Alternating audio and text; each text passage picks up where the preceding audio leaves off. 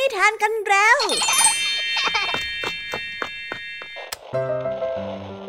คุณกำลังรับฟัง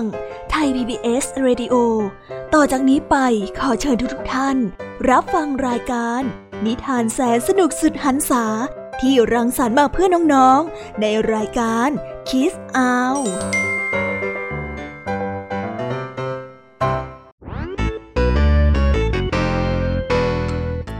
ดัสสวัสดีน้องๆชาวรายการคิสอาวทุกๆคนนะคะ วันนี้พี่แยมมี่กับผองเพื่อน ก็ได้เตรียมนิทานสนุกๆมาเล่าให้กับน้องๆได้ฟัง เพื่อเปิดจินตนาการ แล้วก็ตะลุยไปกับโลกแห่งนิทานนั่นเอง น้องๆอยากจะรู้กันแล้วหรือยังคะ ว่าวันนี้พี่แยมมี่และผองเพื่อนได้เตรียมนิทานเรื่องอะไรมาฝากน้องๆกันบ้าง เอาละค่ะ เราไปเริ่มต้นกันที่นิทานของคุณครูไหว วันนี้นะคะ คุณครูไหวได้จัดเตรียมนิทานทั้งสองเรื่องมาฝากพวกเรากันค่ะ ในนิทานเรื่องแรกของคุณครูไหว มีชื่อเรื่องว่า เด็กชายผู้ใฝ่เรียน ต่อกันด้วยเรื่อง รองเท้าอับโชค ส่วนนิทานทั้งสองเรื่องนี้จะเป็นอย่างไร น้องๆต้องรอติดตามรับฟังกันในช่วงคุณครูไหวใจดีของพวกเรากันนะคะ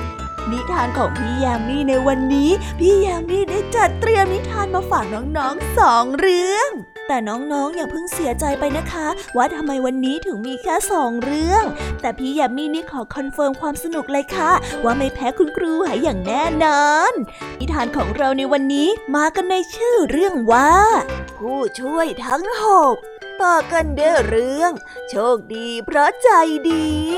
ส่วนเรื่องราวของนิทานทั้งสองเรื่องนี้จะเป็นอย่างไร จะสนุกสนานสู้คุณครูไหวเหมือนกับที่พี่ยามีบอกได้หรือเปล่านั้น น้องๆต้องไปรอติดตามรับฟังกันในช่วงพี่ยามีเล่าให้ฟังกันนะคะ นิทานสุภาษิตในวันนี้ ลุงทองดีจะต้องเตรียมตัวไปตรวจร่างกายที่โรงพยาบาลในตัวจังหวัด เจ้าจ้อยก็สงสัยว่าทำไมต้องเตรียมตัวไปมากมาย ลุงทองดีจึงบอกเจ้าจ้อยให้เตรียมพร้อม ป้องกันอาการมืดแปดด้านสำนวนนี้จะมีความหมายว่าอย่างไร ถ้าน้องๆอยากจะรู้กันแล้วไปติดตามรับฟังพร้อมๆ กันในช่วงนิทานสุภาษิตจากเจ้าจ้อยและก็ลุงทองดีของพวกเรากันนะคะ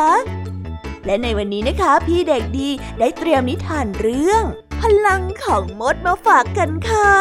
ส่วนเรื่องราวของนิทานเรื่องนี้จะเป็นอย่างไร จะสนุกสนานมากแค่ไหน น้องๆ ห้ามพลาดเด็ดขาดเลยนะคะ ในช่วงท้ายรายการกับพี่เด็กดีของเราค่ะโอ้โห เป็นยังไงกันบ้างล่ะคะ แค่ได้ยินแค่ชื่อเรื่องนิทานก็น่าสนุกแล้วใช่ไหมล่ะคะเด็กๆ พี่ยามีก็ตื่นเต้นอยากจะฟังนิทานที่น้องๆ รอฟังอยู่ไม่ไหวแล้วล่ะค่ะ งั้นเอาเป็นว่าเราไปฟังนิทานทั้งหมดเลยดีกว่าไหมคะ งั้นถ้าน้องๆพร้อมกันแล้ว เราไปพร้อมกันเลยดีกว่านะคะสามสองหนึ่งไปกันเลย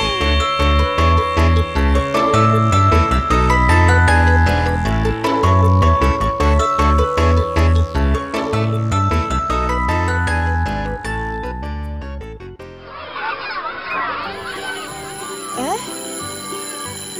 เสียงออดดังแล้ว อุ้ย ต้องไปเข้าเรียนแล้วล่ะค่ะ ไม่รอช้า เราไปหาคุณครูไหวกันเถอะ ไปกันเลย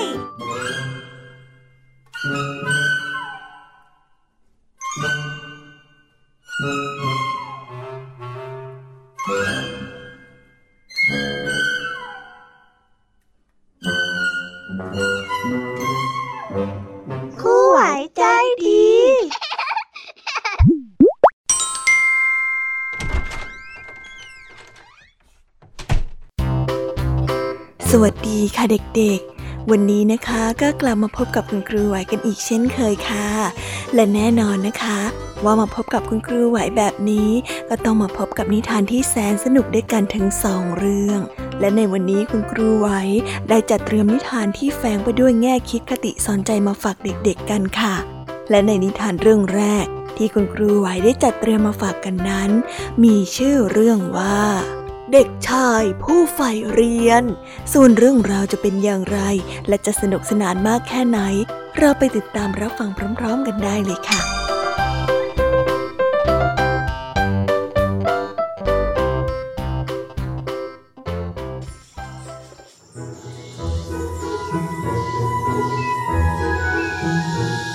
กาลครั นานมาแล้ว เด็กน้อยคนหนึ่งซึ่งเกิดในครอบครัวที่ยากจนครอบครัวหนึ่ง แม่ของเขาได้ตั้งชื่อในยามที่เขาเกิดว่า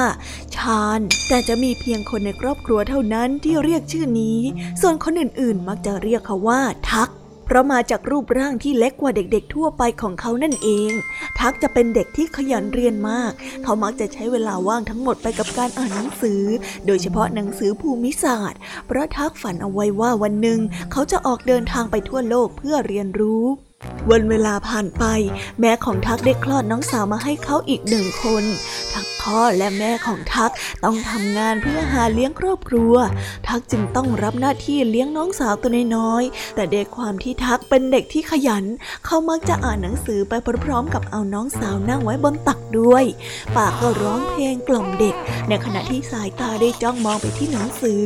และเมื่อใดที่แม่ของเขากลับมาถึงบ้าน แล้วเอาน้องสาวไปเลี้ยงด้วยตัวเอง ทักก็จะรีบวิ่งไปที่หน้าต่างเพื่อใช้แสงสุดท้ายของพระอาทิตย์อ่านหนังสือ ก่อนที่จะไม่สามารถมองเห็นตัวหนังสือได้อีกเพราะบ้านของเขาจนมากทำให้ไม่มีเงินเลยแม้แต่น้อยที่จะซื้อเทียนสักเล่ม วันหนึ่งมีหญิงชราได้เดินถือถังน้ำผ่านมายังบริเวณที่แม่ของเด็กน้อยทำงานอยู่ แม่ของทักเป็นหญิงสาวที่ใจดีเป็นอย่างมาก แต่เพราะว่าตนเองไม่สามารถปลีกตัวที่จะช่วยเหลือหญิงชาราได้ จึงได้วานให้ทักไปช่วยเหลือหญิงชารานั้นแทน และทักเองก็ไม่ได้อีดอ่อนเลยแม้แต่น้อย เขาได้วางหนังสือลงอย่างรวดเร็ว มือข้างหนึ่งได้อุ้มน้องสาวตัวเล็กๆ ส่วนมืออีกข้างหนึ่งก็ช่วยหญิงชาราถือถังน้ำทักได้เดินไปส่งหญิงชาราจนมาถึงกระท่อมที่ชานเมือง ซึ่งไกลจากบ้านของเขาเป็นอย่างมาก ขากลับจึงมืดเสียแล้ว ก่อนที่ทักจะกลับมาถึงบ้านทำให้เขาไม่ได้อ่านหนังสือในตอนเย็นเหมือนกับทุกวัน ทักได้เอาหนังสือสอดไว้ที่ใต้หมอนและเดวรีบเข้านอน เพราะต้องการที่จะตื่นมาอ่านแต่เช้า และในคืนนั้น ทักได้พบหญิงชราที่เขาช่วยถือถังน้ำ หนูเป็นเด็กดี ยายจะมาตอบแทนที่หนูช่วยเหลือยายเมื่อเย็นนี้ เมื่อกล่าวจบ ทักได้เห็นหนังสือที่สอดเอาไว้ที่ใต้หมอนได้เริ่มเคลื่อนไหว มีไก่ตัวหนึ่งได้เดินออกมาจากหนังสือ และได้เล่าเรื่องราวในเมืองให้เขาฟัง และสักพักก็มีนกแก้ว มาเล่าเรื่องราวของเมืองอีกเมืองหนึ่ง เมื่อนกแก้วได้เล่าจบแล้ว ทักได้พบว่าตัวเองนั้นกำลังนั่งอยู่บนหลังของม้า ที่พาเขาไปยังสถานที่ต่างๆ ทักได้เห็นปราสาทหลังใหญ่ที่ตั้งระงาดอยู่ที่ริมทะเล ได้เห็นวิวทิวทัศน์ที่เขาไม่เคยได้เห็นมาก่อน ทักได้ลงจากหลังม้า เมื่อมาถึงท่าเรือ เขาพบกับกะลาสีเรือที่เล่าเรื่องราวว่าตนเองเดินทางมาจากเมืองคอซอหนังสือได้พลิกทีละหน้าทีละหน้าจนกระทั่งถึงหน้าสุดท้ายและปิดลงในที่สุดพร้อมกับที่แสงของเช้าวันใหม่มาเยือน ทั้งที่ตื่นขึ้นมาและพบว่าตัวเองนั้นจำเรื่องราวในหนังสือได้ทั้งหมดในแค่เวลาคืนเดียว ก๊อกก๊อกก๊อกเสียงเคาะประตูบ้านได้ดังขึ้น ทักได้รีบวิ่งไปเปิดประตู แล้วก็พบกับหญิงชราที่มีสีหน้าที่ยิ้มแย้มแจ่มใสยายหวังว่าเรื่องราวที่ได้เรียนรู้ไปในความฝันอันสวยงามนั้น เจ้าจะสามารถทำให้มันเป็นจริงได้สักวันอ๋อ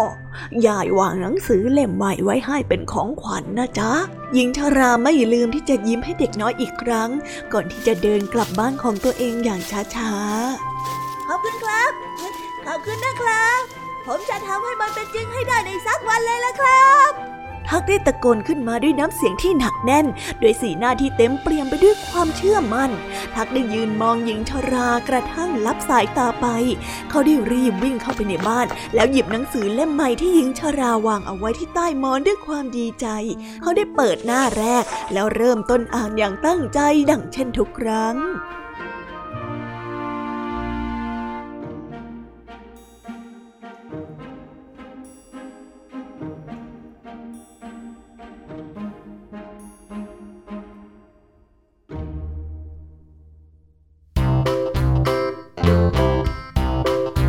ก็จบกันไปเป็นที่เรียบร้อยแล้วนะคะสำหรับนิทานในเรื่องแรกของคุณครูไหว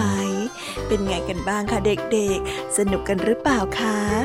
ถ้าเด็กๆสนุกกันแบบนี้เนี่ยงั้นเราไปต่อกันในนิทานเรื่องที่สองของคุณครูไหวกันต่อเลยนะ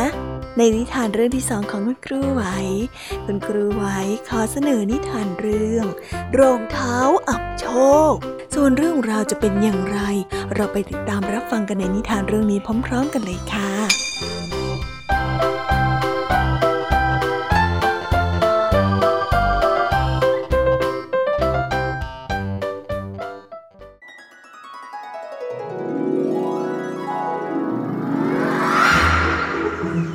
แต่ละครั้งหนึ่งนานมาแล้ว เด็กหญิงคนหนึ่งชื่อว่าคาเรน ได้อาศัยอยู่กับแม่ที่ป่วย เพราะว่าทำงานหนักในบ้านหลังเล็กๆ ที่ชานเมือง คาเรนเกิดในครอบครัวที่ยากจนมากทำให้เธอไม่เคยมีรองเท้าใส่มาตั้งแต่เธอจำความได้ เธอไปไหนมาไหนด้วยเท้าเปล่าเสมอ วันหนึ่งเมื่อเธอได้เข้าไปในเมืองเพื่อซื้อยาให้แม่ เจ้าของร้านรองเท้าคนหนึ่งได้มอบรองเท้าที่ทำขึ้นจากเศษผ้าสีแดงให้กับเธอ นั่นเป็นรองเท้าคู่แรกในชีวิตของคาเรนเลย มันจึงเป็นสิ่งที่เธอให้ความสำคัญมากเป็นที่สุด คาเรนได้รักรองเท้าสีแดงของเธอมาก เธอได้เดินอวดรองเท้าไปทั่ว โดยที่ไม่สนใจดูแลแม่ของเธอที่กำลังป่วยอีกเลย จนกระทั่งแม่ของเธอได้สิ้นใจเพราะอาการป่วยหนัก คาเรนก็ยังสวมรองเท้าสีแดงไปในพิธีงานศพของแม่ โดยที่ไม่สนใจเลยแม้แต่น้อยว่ามันจะเหมาะสมหรือไม่ก็ตาม ผู้คนที่มาร่วมงานต่างก็วิพากษ์วิจารณ์ถึงความไม่เหมาะสมเรื่องที่เธอใส่รองเท้าสีแดงมาร่วมงานศพของแม่ แต่คาเรนนั้นไม่สนใจ เธอยังคงใส่รองเท้าสีแดงจนเสร็จสิ้นพิธีฝังศพ หลังจากงานฝังศพหญิงชราผู้หนึ่งได้รับคาเรนไปเลี้ยงเป็นลูกบุญธรรม พอลูกของหญิงชราเองก็เสียชีวิตเพราะอาการป่วยเช่นเดียวกับแม่ของคาเรน หญิงชราได้เลี้ยงดูคาเรนเป็นอย่างดี สอนให้อ่านหนังสือ และให้ใส่เสื้อผ้าที่มีราคา คาเรนได้เติบโตเป็นหญิงสาวที่มีความสวยงามและมีความรู้ ตลอดเวลานั้นคาเรนคิดว่าเธอได้อยู่อย่างมีความสุขเช่นทุกวันนี้ ก็เพราะรองเท้าสีแดงของเธอนั่นเองทำให้คคาเรนรักรองเท้าสีแดงของเธอมากขึ้นไปอีก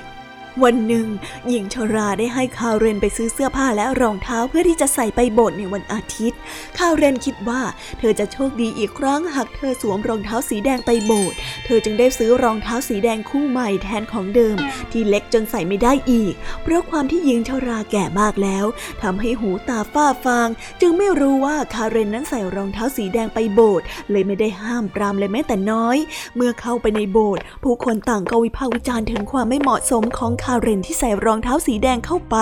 แต่คาเรนไม่สนใจ เมื่อเสร็จพิธีสวดมนต์คาเรนได้เดินออกมาจากโบสถ์และพบทหารชาราขาพิการคนหนึ่ง ทหารคนนั้นก้มลงจับที่รองเท้าของเธอและกล่าวเบาๆว่า รองเท้าคู่นี้จะทำให้เธอเต้นรำไม่หยุด มื่อทหารชาราได้กล่าวจบ รองเท้าของเธอก็ได้เริ่มขยับอย่างรวดเร็ว เธอไม่สามารถบังคับเท้าของเธอได้ มันเต้นรำไปเรื่อย จนไปกระแทกกับหญิงชาราล้มลง หญิงชาราต้องนอนรักษาตัวอยู่บนเตียง ไปไหนมาไหนไม่ได้อีกเลย โดยที่คาเรนนั้นเป็นผู้ดูแล วันหนึ่งคาเรนได้ยินว่ามีงานเลี้ยงเต้นรำในพระราชวัง และคาเรนก็ได้รับเชิญไปร่วมงานเลี้ยงเต้นรำนั้นด้วย เมื่อถึงวันงานคาเรนได้ใส่รองเท้าสีแดงไปร่วมงานเต้นรำโดยที่ไม่สนใจหญิงชาราที่นอนป่วยเลยแม้แต่อย่างใด เมื่อไปถึงงานเต้นรำที่ประตูพระราชวัง เธอได้พบกับทหารชาราขาพิการอีกครั้ง ทหารชาราได้จับที่รองเท้าสีแดงและได้กล่าวว่า รองเท้าแดงจะทำให้เธอเต้นรำไปจนตาย กล่าวจบ เท้าของเธอก็ได้เริ่มขยับโดยที่เธอไม่สามารถบังคับได้อีกครั้ง มันได้พาเธอเต้นรำจนกระทั่งเข้าไปที่สุสานแห่งหนึ่งที่กำลังมีพิธีฝังศพ ซึ่งคาเรนพบว่าศพนั้นคือหญิงชาราแม่บุญธรรมของเธอ หญิงชาราได้สิ้นใจ เพราะว่าไม่มีคนดูแล คาเรนเสียใจมากที่ความเห็นแก่ตัว อยากไปร่วมงานเลี้ยงเต้นรำของเธอทำให้หญิงชาราต้องเสียชีวิต ตอนนี้คาเรนสำนึกแล้วว่าถึงแม้เธอจะชอบรองเท้าสีแดงมากแค่ไหน แต่ก็ควรจะรู้จักสถานที่อันเหมาะสมด้วย ว่าควรใส่รองเท้าสีแดงหรือไม่ แต่ถึงแม้ว่าเธอจะสำนึกผิดแล้วก็ตาม เธอยังไม่สามารถควบคุมรองเท้าของเธอได้ รองเท้าสีแดงได้เต้นรำไปเรื่อยๆจนกระทั่งไปพบหน้าบ้านของเพชฌฆาตผู้หนึ่งที่อาศัยอยู่ในป่า คาเรนได้เคาะประตูบ้านและได้เล่าเรื่องของเธอให้กับเพชฌฆาตได้ฟัง เพชฌฆาตบอกว่าทางที่จะช่วยเหลือได้ก็คือตัดเท้าที่สวมรองเท้าสีแดงนี้ออกเสีย ตอนนี้คาเรนไม่ต้องการรองเท้าสีแดงอีกแล้ว เธอยินดีให้เพชฌฆาตตัดเท้าทั้งสองข้างออก เพราะว่าเธอต้องการไปที่โบสถ์เพื่อที่จะสวดมนต์ให้แก่หญิงชรา เมื่อเพชฌฆาตได้ตัดเท้าทั้งสองข้างของเธอแล้ว รองเท้าสีแดงก็ยังคงเต้นรำอยู่อย่างนั้นต่อไป โดยที่ไม่มีท่าทีว่าจะหยุดเลย มันได้เคลื่อนไหวจนหายเข้าไปในป่า เพชฌฆาตได้ทำรองเท้าไม้และไม้เท้าให้เธอ เพื่อให้เธอเดินได้สะดวกขึ้น คาเรนได้พยายามพยุงตัวไปที่โบสถ์ด้วยความยากลำบาก แต่เมื่อไปถึงโบสถ์เธอก็ได้พบว่ารองเท้าสีแดงกำลังเต้นรำอยู่ที่หน้าโบสถ์เธอจึงไม่กล้าเข้าไปในโบสถ์เธอได้เข้าไปในบ้านของบาทหลวง และได้ทำงานอุทิศตนให้แก่ศาสนาแทน เธอได้ฟังบาทหลวงสวดมนต์ทุกวันทำให้เธอสำนึกผิดในสิ่งที่ผ่านมา เมื่อเธอได้สิ้นใจ พระเจ้าก็ได้ให้อภัยแก่ความผิดของเธอ และได้รับดวงวิญญาณของเธอขึ้นสู่สวงสวรรค์ เพื่อให้ไปอยู่ร่วมกับแม่และหญิงชาราที่ที่เป็นแม่บุญธรรมของเธอได้ในที่สุด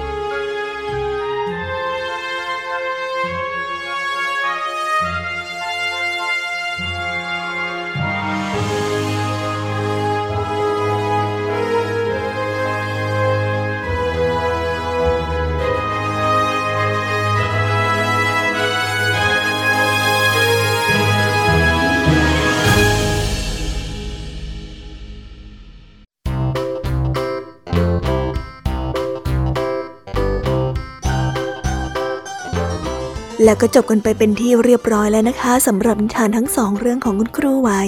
เป็นยังไงกันบ้างล่ะคะเด็กๆ วันนี้เนี่ยสนุกจุใจกันหรือเปล่าเอ่ยมีเด็กๆหลายคนเลยนะคะที่ยังไม่จุใจกัน งั้นเราไปต่อกันในนิทานช่วงต่อไปกันเลยดีกว่าไหมคะเอาละค่ะ งั้นเราไปต่อกันในนิทานช่วงต่อไปกับช่วงพี่ยามีเล่าให้ฟังกันเลยนะคะ แต่สำหรับตอนนี้เนี่ย เวลาของคุณครูไหวก็ได้หมดลงไปแล้ว งั้นครูไหวต้องขอตัวลากันไปก่อนแล้วนะคะ สวัสดีค่ะ บ๊ายบาย และพบกันใหม่นะคะเด็กๆ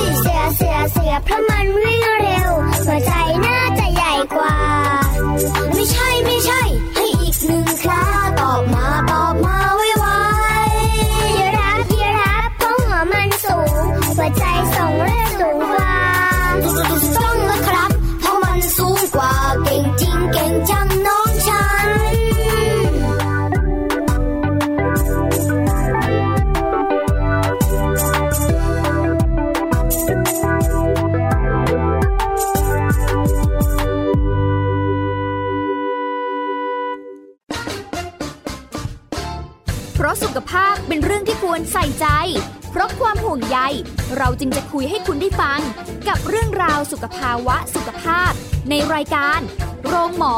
และโรงหมอสุดสัปดาห์ ทุกวัน 10นาฬิกาทางไทย PBS d i g i ดิจิ Radio ฟังสดหรือย้อนหลังผ่านออนไลน์ www.thaipbsradio.com หรือแอปพลิเคชัน Thai PBS Radio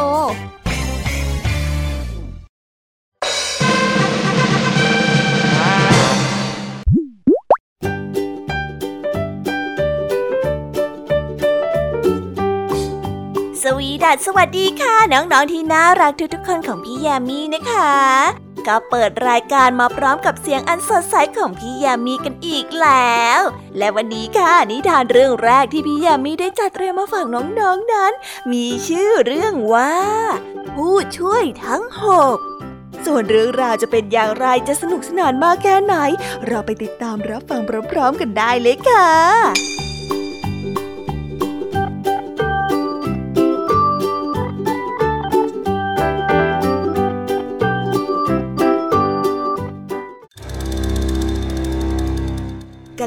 หนึ่ง นานมาแล้ว แม่มดใจร้ายตนหนึ่งอาศัยอยู่ในปราสาทกลางป่า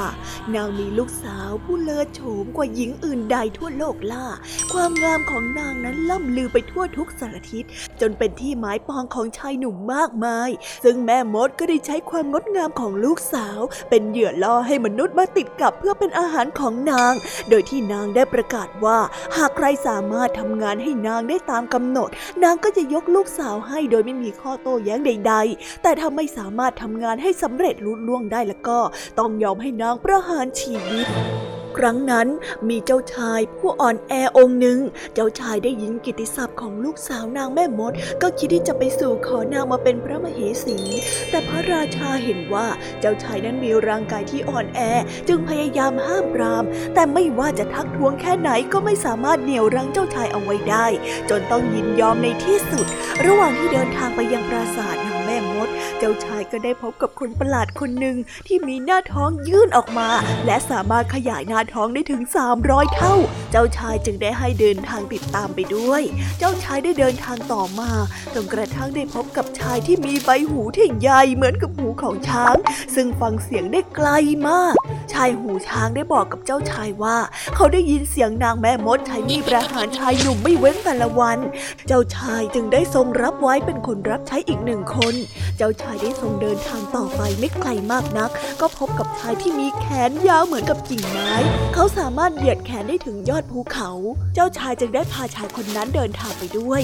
สักพัก พระองค์ก็ได้พบกับชายที่มีดวงตาใหญ่และปูดโปนน่าเกลียด ชายคนนั้นได้บอกเขาว่า ถ้าเขาได้เพ่งมองสิ่งใดสิ่งนั้นก็จะแตกกระจายเป็นชิ้นเล็กชิ้นน้อย เจ้าชายก็รับไว้เป็นคนรับใช้อีกหนึ่งคน ต่อมาเจ้าชายได้พบกับชายคนหนึ่งที่นอนตากแดดอยู่ แต่กลับมีอาการสั่นคล้ายกับคนที่กำลังหนาวเหน็บ เมื่อสอบถามดูจึงได้รู้ว่า ชายคนนั้นทนความร้อนได้ และต่อมาก็พบกับชายอีกหนึ่งคน ที่มีคอยาวเหมือนกับยีราฟซึ่งสามารถมองเห็นได้ไกลกว่าผู้อื่น เจ้าชายได้เดินทางไปยังปราสาทของนางแม่มด พร้อมกับคนรับใช้ประหลาดทั้งหกคน เมื่อมาถึงปราสาท นางแม่มดไม่รอช้าได้รีบมอบภารกิจแรกให้กับเจ้าชาย งานชิ้นแรกของเจ้า คือให้งมหาแหวนสุดที่รักของข้าที่จมอยู่ในทะเลแดงมาคืนให้ข้าก่อนค่ำนี้ ถ้าทำไม่ได้ล่ะก็ ถ้าทำไม่ได้ ก็จะได้เห็นดีกัน ชายที่มีมือเหมือนกิ่งไม้ จึงได้เหยียดมือลงไปในทะเลแดง เพื่องมหาแหวนขึ้นมาให้กับเจ้าชายนางแม่มดโมโหมากที่เจ้าชายนั้นทำงานได้สำเร็จเฮ้ยงานชิ้นที่สองของเจ้า ก็คือให้เจ้าดื่มไวน์ร้อยถัง กับกินวัวที่อยู่ในทุ่งหญ้าร้อยตัว เจ้าจงรีบไปทำเดี๋ยวนี้ ชายพุงโตไม่รอช้าได้ยก ถังวน์ขึ้นดื่มทีละถังทีละถัง ไม่ช้าวายร้อยถังก็หายไปจนหมด จากนั้นเขาได้จับวัวกินทีละตัวทีละตัว จนวัวในทุ่งหญ้านั้นหายวับไปกับตา สร้างความโกรธแค้นให้กับนางแม่มดเป็นอย่างมากงานชิ้นสุดท้ายของเจ้า คือเฝ้าลูกสาวของเราเอาไว้จนถึงเที่ยงคืน โดยห้ามหลับอย่างเด็ดขาด เจ้าชายและคนรับใช้ทั้งหกคนได้ช่วยกันนั่งเฝ้าลูกสาวของนางแม่มด โดยที่ไม่ยอมให้หลับแต่อย่างใด แต่ทว่านางแม่มดคิดที่จะขัดขวางไม่ให้เจ้าชายทำได้สำเร็จ นางจึงได้ร่ายเวทมนต์ให้ทั้งเจ็ดคนนั้นนอนหลับ และได้นำตัวลูกสาวไปซ่อนไว้ที่ริมแม่น้ำ เจ้าชายได้ตื่นขึ้นมาในตอนใกล้เที่ยงคืน เมื่อเห็นว่าลูกสาวของนางแม่มดหายไปแล้ว จึงได้รีบปลุกคนใช้ทั้งหกให้ช่วยกันตามหา ชายคอยีราฟจึงได้ยืดคอขึ้น และพบว่าลูกสาวของนางแม่มดถูกจับไปอยู่ที่ริมแม่น้ำ เมื่อแม่มดพบว่าเจ้าชายทำภารกิจสำเร็จอีก จึงโมโหเป็นอย่างมาก ได้ยกไม้เท้าขึ้นมาเพื่อที่จะสาบเจ้าชายให้กลายเป็นสัตว์ ชายตาโปนก็ได้เพ่งไปที่นางแม่มด จนร่างกายของนางแม่มดแตกเป็นเสี่ยงในที่สุด เจ้าชายจึงได้พาลูกสาวนางแม่มดกลับวัง แต่นางกลัวว่าเจ้าชายจะทอดทิ้งในภายหลัง จึงให้พิสูจน์ความรักที่มีต่อนาง ด้วยการนั่งอยู่ในกองไฟจนถึงรุ่งเช้า ชายที่ไม่กลัวไฟได้กล่าวว่าเราขอรับการพิสูจน์นี้แทนนายของเราเองก็แล้วกัน เขาได้นั่งอยู่ในกองไฟ ราวกับนั่งอยู่บนน้ำแข็ง ลูกสาวแม่มดคิดว่าคนที่มีค่ารับใช้ยอมตายแทนได้นั้นต้องเป็นคนที่น่าเชื่อถือได้ จึงได้ยอมรับเจ้าชายเป็นสามี แต่ถ้าว่าคราวนี้เจ้าชายคิดจะทดสอบลูกสาวแม่มดมาก จึงได้พาลูกสาวแม่มดไปยังฟาร์มเลี้ยงหมู แล้วบอกว่านี่เป็นบ้านของตน จากนั้นก็ได้ใช้ให้นางทำงานอย่างหนัก นางก็ยอมทำตามแต่โดยดีโดยที่ไม่ปริปากบ่นเลยแม้แต่น้อย ผ่านไป 8 วัน เจ้าชายจึงได้ยอมรับว่านางมีคุณสมบัติมากพอที่จะเป็นพระมเหสีของพระองค์ จึงได้พาเข้าวังและจัดงานอภิเษกสมรสอย่างยิ่งใหญ่ โดยที่มีคนประหลาดทั้งหกคนเป็นมหาดเล็กคนสนิททั้งสองจึงได้ครองคู่กันอย่างมีความสุขตลอดไปนับตั้งแต่นั้น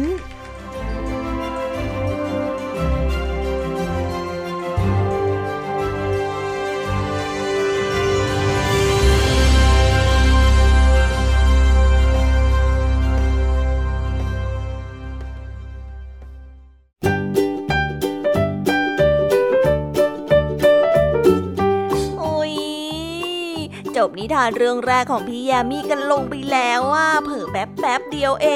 ง แต่พี่ยามีรู้นะคะว่าน้องๆออย่างไม่จุใจกันอย่างแน่นอน พี่ยามีก็เลยเตรียมนิทานแนวเรื่องที่สองมาฝากเด็กๆกันค่ะ ในนิทานเรื่องที่สองนี้ มีชื่อเรื่องว่า โชคดีเพราะใจดีส่วนเรื่องราวจะเป็นอย่างไร และจะสนุกสนานมากแค่ไหน เราไปรับฟังพร้อม ๆ กันได้เลยค่ะ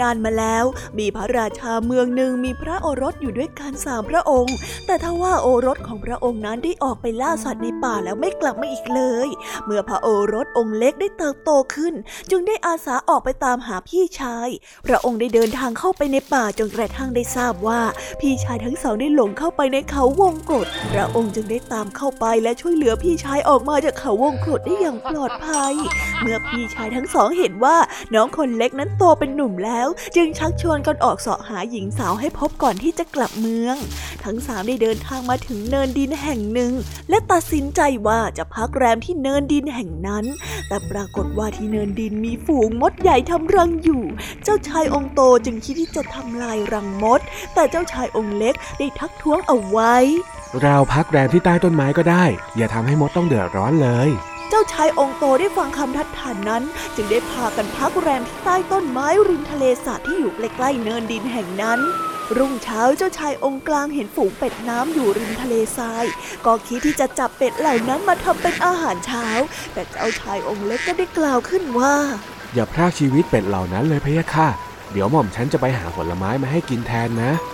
เมื่อกินอาหารเช้าเสร็จแล้ว เจ้าชายองค์โตก็ได้เหลือบไปเห็นรังผึ้งขนาดใหญ่ ด้วยความกระหายจึงได้เตรียมที่จะก่อกองไฟ เพื่อที่จะไล่ผึ้งแนวรังนั้นออก และเอาน้ำหวานนั้นมากิน เจ้าชายองค์เล็กได้เห็นดังนั้นจึงได้เอ่ยขึ้นว่าเออเดี๋ยวหม่อมฉันจะไปตักน้ำในทะเลสาบมาให้ อย่าทำลายรังผึ้งเพียงแค่ต้องการน้ำหวานเลยพะยะค่ะทั้งสามได้ออกเดินทางต่อจนกระทั่งพบกับปราสาทหลังหนึ่งที่มีต้นไม้ขึ้นปกคลุมอย่างนาทึบ เมื่อมองไปรอบๆ ก็พบกับรูปปั้นหินมากมายวางเรียงรายอยู่ในท่าที่แตกต่างกัน ทั้งสามจึงได้ถือวิสาสะเข้าไปในปราสาท เพราะคิดว่านั่นเป็นปราสาทร้าง เมื่อตรวจสอบดูทุกห้องแล้วก็ไม่พบสิ่งมีชีวิตใด ๆ จนมาถึงห้องห้องหนึ่งที่ประตูปิดล็อกเอาไว้ เจ้าชายองค์โตได้มองเข้าไปในช่องรูกุญแจ ก็พบว่ามีชายร่างเล็กผมสีเทานั่งอยู่ที่โต๊ะเขียนหนังสือ จึงได้เคาะประตูเพื่อเรียกชายผู้นั้น แต่เมื่อชายผู้นั้นได้เปิดประตูออกมาก็ไม่พูดไม่จาอะไรเลยแม้แต่คำเดียว ได้แต่นำอาหารชั้นดีมาให้ และพาไปยังห้องพักกระทั่งรุ่งเช้า ทั้งสามได้พบกับกระดาษแผ่นหนึ่งวางอยู่บนโต๊ะ เมื่อเข้าไปดูก็พบข้อความว่า ผู้ใดถอนคำสาปได้ จะเป็นผู้ครอบครองปราสาทหลังนี้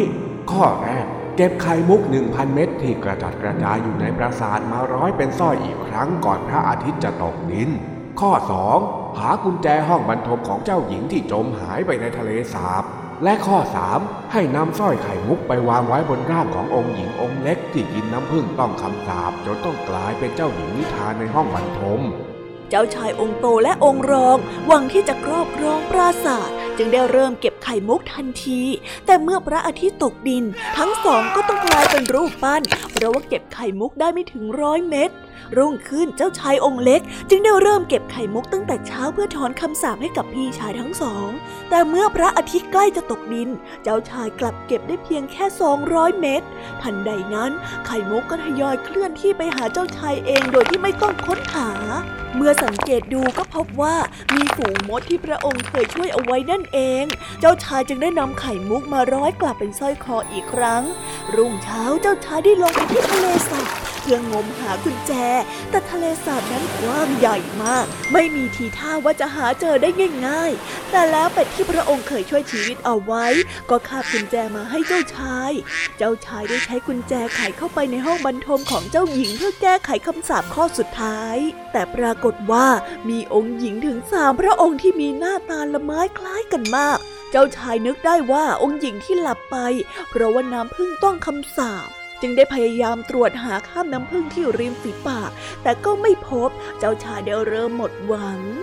ระองค์จำหม่อมฉันได้ไหมเพคะ หม่อมฉันเป็นราชินีพึ่ง ที่พระองค์ทรงช่วยเอาไว้ ครั้งนี้ขอให้หม่อมฉันตอบแทนบุญคุณในครั้งนี้ได้เถิด ราชินีพึ่งได้เกาะอยู่ที่ริมฝีปากของเจ้าหญิงองค์กลาง เจ้าชายจึงได้วางสร้อยไข่มุกลงบนร่างของหญิงสาว รูปปั้นที่อยู่รอบปราสาทรวมไปถึงพี่ชายทั้งสองพระองค์ ก็กลับมาเคลื่อนไหวได้อีกครั้ง ต้นไม้ที่อยู่รอบๆปราสาทกลับกลายเป็นบ้านเรือนและร้านค้าที่เต็มไปด้วยผู้คน แล้วเจ้าหญิงทั้งสามก็ตื่นขึ้น เมื่อทราบว่าเจ้าชายเป็นผู้ถอนคำสาปจึงได้แต่งตั้งให้เป็นพระราชา เจ้าชายองค์เล็กได้อภิเษกกับเจ้าหญิงองค์เล็กผู้เลอโฉมส่วนพี่ชายทั้งสองก็อภิเษกสมรสกับเจ้าหญิงอีกสองพระองค์ เจ้าชายทั้งสามได้พาคู่ครองกลับไปที่เมืองเพื่อไปเยี่ยมเยียนพระบิดาของตน และครองคู่กันเรื่อยมาอย่างมีความสุขนับตั้งแต่นั้น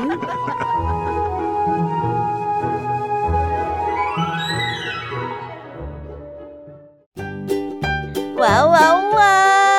ก็จบกันไปเป็นที่เรียบร้อยแล้วนะคะสำหรับนิทานของพี่ยามีเป็นไงกันบ้างคะเด็กๆ ได้ข้อคิดหรือว่าคติสอนใจอะไรกันไปบ้าง อย่าลืมนำไปเล่าให้กับเพื่อนๆที่โรงเรียนได้รับฟังกันด้วยนะคะ แต่สำหรับตอนนี้เนี่ยเวลาของช่วงพี่ยามีเล่าให้ฟังก็หมดลงไปแล้วล่ะค่ะพี่ยามีก็ต้องขอส่งต่อน้องๆ ให้ไปพบกับลุงทองดีแล้วก็เจ้าจ้อยในช่วงต่อไปกันเลย เพราะว่าตอนนี้เนี่ยลุงทองดีกับเจ้าจ้อยอะบอกว่าให้ส่งน้องๆมาในช่วงต่อไปเร็ว อยากจะเล่านิทานจะแย่แล้วเอาละค่ะ งั้นพี่ยามีต้องขอตัวลากันไปก่อนแล้วนะคะ เดี๋ยวกลับมาพบกันใหม่ บ๊ายบาย ไปหาลุงทองดีกับเจ้าจอยกันเลยค่ะ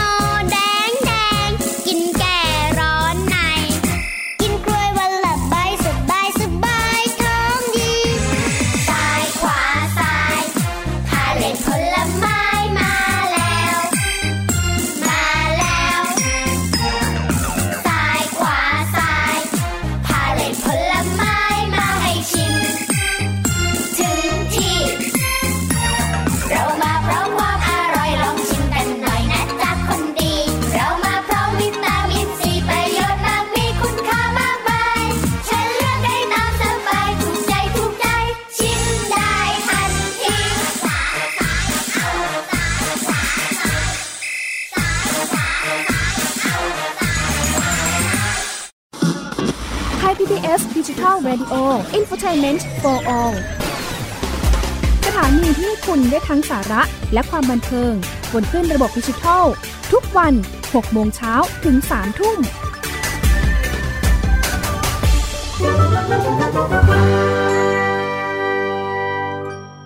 นิทานสุภาษิต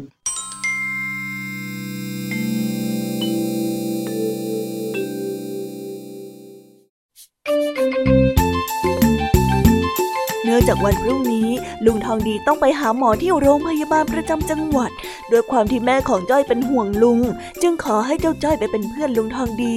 จากนั้นทั้งสองลุงหลานจึงได้จัดเตรียมข้าวของ เพราะคาดการว่าต้องไปนอนค้างคืนลาลาลาลาลาลาลาลาพรุ่งนี้จะได้เข้าตัวจังหวัดเอ้ยแหมไอ้จ้อย ดูเหมือนเองเนี่ยจะดีใจซะเหลือเกินนะที่ข้าต้องไปเข้าโรงพยาบาลประจำจังหวัดเนี่ย โอ้จ้อยไม่ได้ดีใจที่ลุงทองดีเข้าโรงพยาบาลสักหน่อยจ้อยดีใจที่ได้ทำหน้าที่หลานที่ดี และคอยดูแลลุงทองดีตั้งหากแล้วหรอเองแน่ใจแบบนั้นจริงๆเหรอฮะแน่ใจสิลุง เฮ้ย แม่เองเนี่ยนะ ห่วงอะไรไม่เข้าเรื่อง ข้าว่าข้าไปคนเดียวอะ น่าจะสบายใจกว่าซะอีก อ้าวอ้าวทำไมลุงพูดแบบนั้นล่ะ นี่จ้อยอุตส่าห์อยู่โรงเรียน แล้วก็ลากิจเพื่อไปดูแลลุงเลยนะเนี่ย เอ้ย เออเออยังไงก็ขอบใจละกันว่าแต่เองเนี่ยเตรียมข้าวเตรียมของเสร็จเรียบร้อยแล้วหรือยัง โอ้ระดับจ้อยแล้วลุง ยังต้องถามอีกเหรอจ๊ะพูดแบบนี้เนี่ยหมายความว่าเตรียมข้าวของเสร็จเรียบร้อยแล้วล่ะสิเปล่าจ้ะระดับจ้อยแล้ว ยังไม่ได้เตรียมอะไรเลยสักอย่างเออเออเออนะ เดี๋ยวถ้าพรุ่งนี้เนี่ยเองจัดการตัวเองไม่ทันละก็ข้าเดี๋ยวจะไปคนเดียว แล้วก็ปล่อยเองไว้ที่บ้านนี่แหละ โอ้โหลุงทันอยู่แล้วนะว่าแต่ทำไมลุงทองดีถึงเตรียมอะไรไปเยอะแยะขนาดนั้นล่ะจ๊ะ อ้าว ของบางอย่างเราก็ต้องเตรียมไป เพื่อว่าจะได้ใช้นะสิ เข้าไปในเมืองน่ะข้าวของมันแพง อะไรประหยัดได้ก็ประหยัดไปก่อน แต่ว่าเราไปค้างคืนเดียวเองเนี่ยนะ ลุงเตรียมของไว้อย่างกับจะไปอยู่เป็นเดือนแน่เอาไปนิดเดียวก็พอมั้ง เฮ้ย เอาไปเยอะน่ะดีแล้ว ที่นู่นน่ะมันไม่ใช่บ้านเรา ญาติมิตรหรือคนรู้จักก็ไม่มี ถ้าเผื่อขาดอะไรขึ้นมาจะได้ไม่ไปมืดแปดด้านอยู่ที่นู่นยังไงเล่า โอ้อะไรอีกแล้วนั่น มืดแปดด้านอีกแล้ว นี่เองไม่เคยได้ยินคำว่ามืดแปดด้านเหรอ ก็เคยได้ยินมาบ้าง แต่จ้อยไม่เข้าใจความหมายของมันสักเท่าไหร่ละจ๊ะมืดแปดด้านที่ข้าพูดเนี่ย เป็นสำนวนไทยที่หมายถึง การนึกไม่เห็น คิดไม่ออก จนปัญญา จนไม่รู้จะหาทางออกยังไงนะสิ ทำไมฟังดูน่ากลัวขนาดนั้นเลยล่ะลุงจ้อยชักไม่อยากจะไปแล้วสิเนี่ย โอ้ยข้าไม่ได้บอกว่ามันน่ากลัว แต่ที่เตรียมตัวไว้ก็เพื่อป้องกันไม่ให้มืดแปดด้าน มันเป็นแผนที่ต้องมีนะถ้ามันไม่เกิดขึ้นก็ดีไป แต่ถ้ามันเกิดขึ้นมาเราจะได้มีวิธีแก้ไขยังไงเล่าเหรอจ๊ะ ก็ใช่นะสิงั้นจ้อยขอถามหน่อยได้ไหมอะว่าลุงเอาปิ่นโตไปทำไมอะอ๋อ ปิ่นโตนี่ก็เผื่อว่าเราจะไปซื้ออะไรกินแล้วกินไม่หมด ก็จะได้เก็บไว้กินมื้ออื่นนะสิ จะได้ไม่ต้องซื้อของกินบ่อยๆ ยังไงล่ะ อ๋อ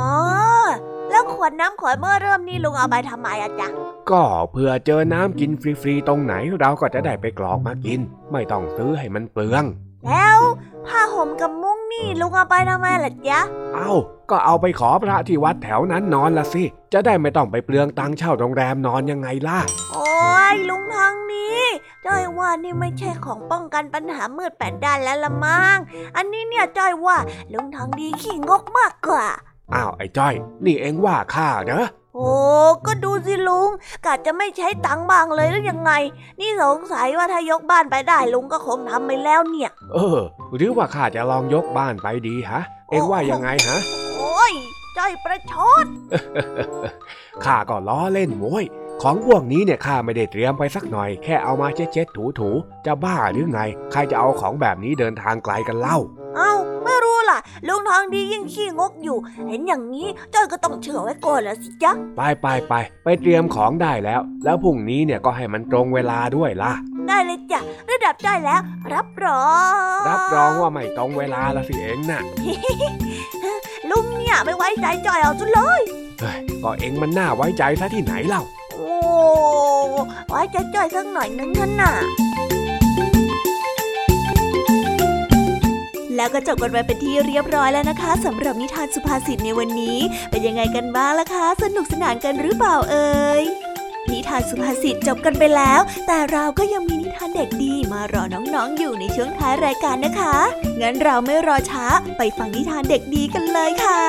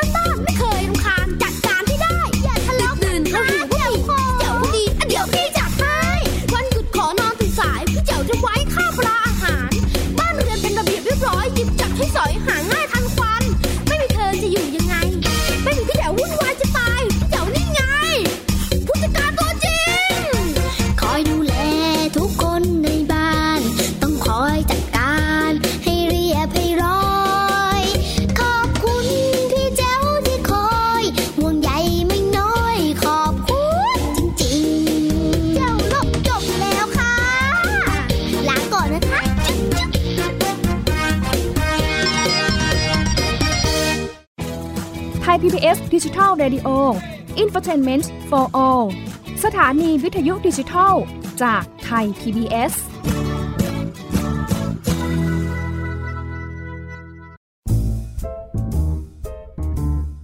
นิทานเด็กดี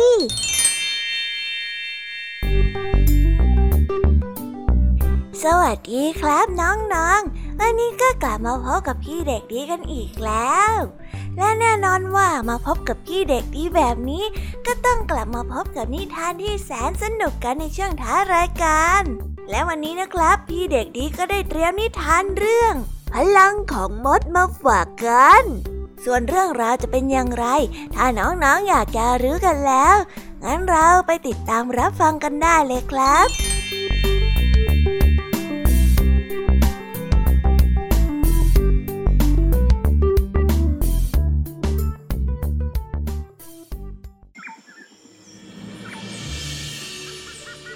กันละครั้งหนึ่งนานมาแล้ว ในป่าลึกแห่งหนึ่งฝูงมดผู้ขยันขันแข็งอาศัยอยู่ร่วมกันอย่างเป็นระเบียบ มดทุกตัวมีระเบียบวินัยในตัวเองเป็นอย่างมาก และเชื่อฟังที่นางพญามดพูดอยู่เสมอ เวลาออกไปหาอาหารหรือทำงาน พวกมันก็จะเดินเรียงแถวกันอย่างเป็นระเบียบ และช่วยกันทำงานโดยตลอดทำให้งานนั้นเสร็จไปอย่างเรียบร้อยและรวดเร็ว อยู่มาวันหนึ่งนางพญามดได้เตือนเหล่าลูกมดว่า อีกไม่กี่วันข้างหน้าจะมีฝนตกหนัก และอาจจะเกิดน้ำท่วมได้ ให้พวกเจ้าทุกตัวช่วยกันขนไข่และอาหารขึ้นที่สูง หากเกิดเหตุการณ์ขับขันขึ้น ขอให้ตั้งมั่นในความเป็นระเบียบและมีวินัย อย่างที่เคยปฏิบัติกันมา มดทุกตัวได้ยินดังนั้นจึงได้รีบขนไข่และอาหารภายในรัง และได้พานางพญาหนีขึ้นที่สูง มดได้ขนของทั้งวันไม่ยอมหยุด แต่ว่าไข่และอาหารนั้นมีจำนวนมากเกินไปทำให้ต้องใช้เวลาขนนานหลายวัน เหล่ามดอดทนสู้ต่อแรงลมที่พัดผ่านมา ก้มหน้าก้มตาทำงานอย่างหนัก จนถึงวันที่ฝนตก เจ้าเหล่ามดก็ยังขนของกันไม่เสร็จ จะขนมาได้สองวันแล้วก็ตามเจ้าเหล่ามดจึงได้ทิ้งอาหารและไข่บางส่วนไว้ที่รังเก่า และได้รีบหนีขึ้นรังแห่งใหม่ที่อยู่ที่สูง แต่ว่าตอนนั้นก็สายแล้วเสียแล้ว เมื่ออยู่ดีๆ น้ำก็ท่วมทางเดินกำลังไหลเข้าสู่รังเก่าของพวกมัน และกำลังจะถึงพวกมดที่กำลังเดินทางเข้าสู่รังแห่งใหม่ มดกลุ่มที่กำลังเรียงแถวกันอยู่เห็นดังนั้น ก็ได้รีบเกาะกลุ่มและได้รวมตัวกันทำให้พวกมันลอยน้ำโดยที่เกาะกันเป็นแพรมดขนาดใหญ่ ส่วนมดตัวอื่นที่เดินแตกแถวไป เพราะว่าอย่างนี้ไปผู้เดียวทำให้มดตัวนั้นจมน้ำแล้วหายไป ส่วนมดที่เกาะกันเป็นแพนั้น ก็ได้ลอยตามกระแสน้ำไปเรื่อยๆจนถึงฝั่งและได้เริ่มเดินเรียงแถวกันไปยังรังใหม่ที่มีพญามดรออยู่เมื่อเหล่ามดมาถึงรังพญามดก็ดีใจที่เห็นลูกๆของมันได้กลับมาอย่างปลอดภัย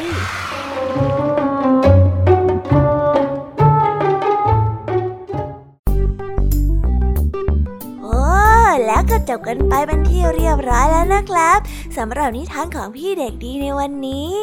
เป็นยังไงกันบ้างล่ะครับน้องๆ สนุกกันหรือเปล่าเอ่ยถ้าน้องๆสนุกกันแบบนี้ เอาไว้วันหลังพี่เด็กดีจะจัดเตรียมนิทานที่แสนสนุกแบบนี้มาฝากกันอีกนะครับ แต่สำหรับวันนี้เวลาของพี่เด็กดีก็หมดลงไปแล้ว พี่เด็กดีก็ต้องขอตัวลาน้องๆกันไปก่อน แล้วพบกันใหม่นะครับ สวัสดีครับ บายบาย เป็นเด็กดีของคุณพ่อคุณแม่นะครับ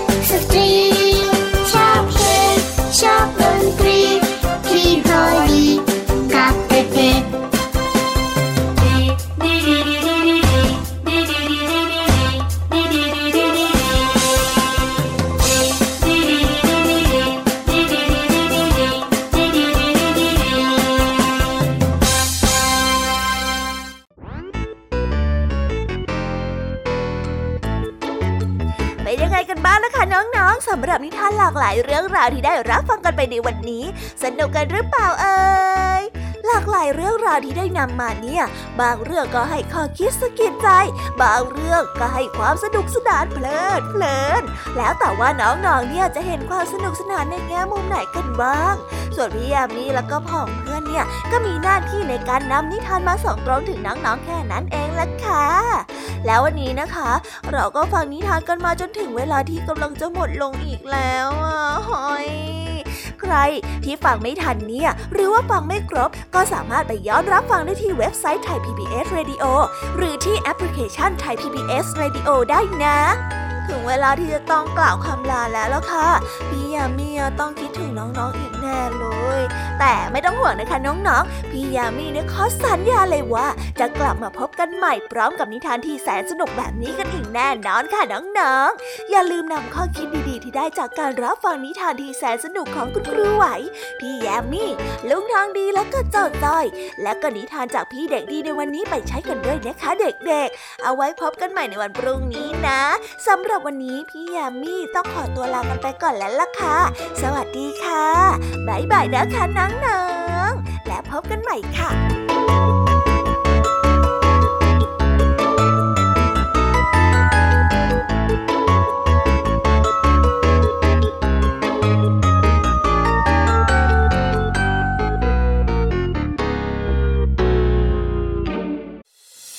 ติดตามรับฟังรายการย้อนหลังได้ที่เว็บไซต์และแอปพลิเคชันไทย PBS Radio ไทย PBS ดิจิทัล Radio วิทยุข่าวสารสาระ เพื่อสาธารณะและสังคม